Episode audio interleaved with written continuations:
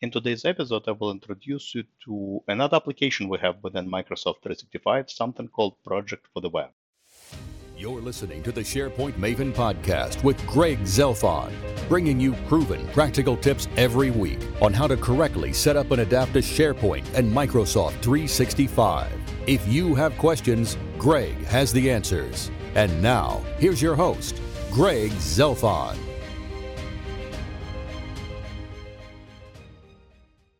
Hello again, this is Greg from SharePoint Maven, and welcome to episode 149 of the SharePoint Maven podcast.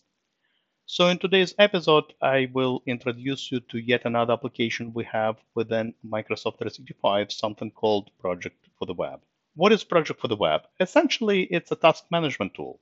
Now, from task management perspective, uh, of course, in Microsoft 365, we have Planner, and by the way, in case if you want to learn more about a Planner, I introduced you to this application in episode 141.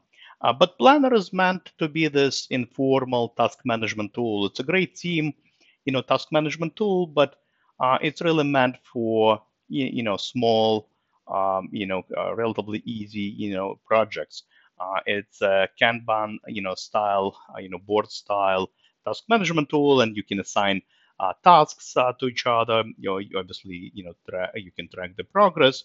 But there are a few limitations with Planner. All right, in Planner, you cannot really uh, manage task dependencies. Uh, also, you cannot manage resources. Again, Planner is meant for lightweight uh, projects.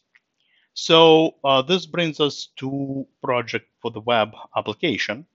And essentially, Project for the Web application uh, mitigates um, kind of the limitations I just mentioned with Planner. With Project for the Web, you can manage dependencies and you can manage resources. Now, to understand a bit of history behind uh, Project for the Web, I want uh, to explain kind of the task management options we had in SharePoint and Microsoft 365 for the last 20 years. Uh, essentially, historically, uh, we had uh, the tasks web part. If you recall, for those of you who used older versions of SharePoint, we had this tasks web part, which allowed um, you know uh, for you you know allowed users to manage tasks, and you can even organize them uh, into different groups and assign them to each other, and you could uh, set you know due dates and uh, dependencies. The um, the idea behind this tasks, um, you know, tasks web part was that it also interfaced, uh, in, was integrated, or you could potentially integrate it with Microsoft Project, the desktop application.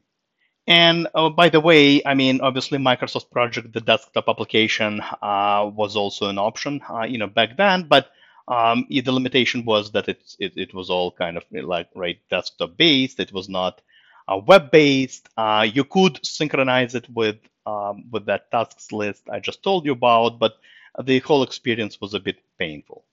And uh, on another side of um, a spectrum, I guess we also had uh, this Project Online um, application, and it relied on classic, you know, SharePoint, but it was an application used by PMOs, you know, project management uh, offices for really large, you know, portfolios of projects uh, it was a great, you know, it, it, it was a great, um, uh, obviously, option for large organizations, uh, but uh, it it was a nightmare in terms of setup, uh, etc. So this brings us to Project for the Web. Uh, essentially, Project for the Web is a, you know a step above Microsoft Planner. it's also web-based, so it kind of mitigates that desktop, you know, Microsoft Project desktop issue. Uh, but uh, yeah, the whole idea behind the project for the web that it's a web-based application uh, that is meant for uh, a little bit more sophisticated, you know, projects where uh, you need to manage resources, where you need to manage maybe even budgets, where you need to manage task dependencies. And it has the look and feel. It's a web-based application, but it has the look and feel of Microsoft Project. Uh, it's obviously more, you know, kind of lightweight. It doesn't have all the power of a typical desktop Microsoft project application, but it allows, once again, in a web-based kind of fashion, uh, to manage tasks, assign them to different users, uh, manage dependencies, and manage resources. Uh, now, in the show notes, I will obviously include uh, links to uh, blog posts and videos so you can check out that wonderful application uh, by yourself. Obviously, a picture is worth a thousand words, but I do want to mention a few interesting details about uh, Project for the Web application.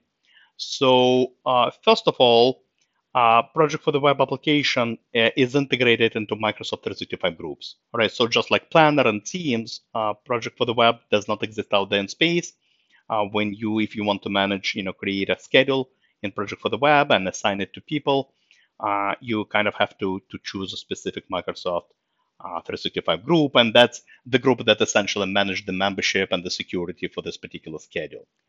Another interesting uh, fact about Project for the Web that uh, it integrates nicely with Microsoft Teams. You can actually display the schedule uh, right from within, um, uh, you know, Microsoft Teams application um, uh, if you choose.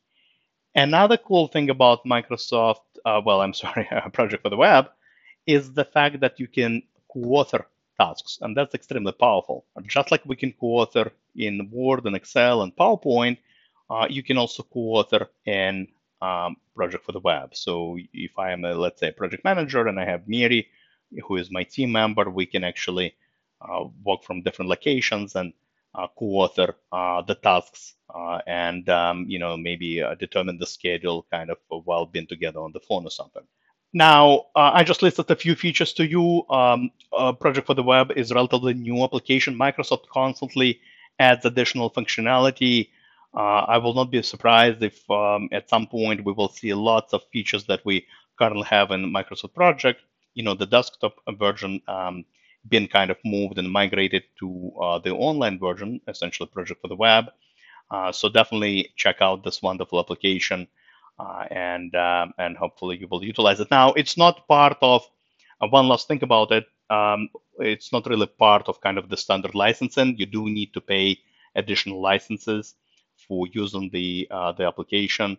Uh, so definitely uh, check that out and make the proper decision. Uh, but that's all I really wanted to mention in this episode. Like I stated earlier, I will make sure to include in the show notes the links to videos and you know blog posts that I wrote. I have a number of blogs and videos uh, on Project for the Web, so definitely check them out. but for now, thank you very much for listening, and talk to you next week. Goodbye. You've been listening to the SharePoint Maven podcast with Greg Zelfond. If you enjoyed this episode, please head over to the Apple Podcast app, leave a review, and don't forget to subscribe. Thank you.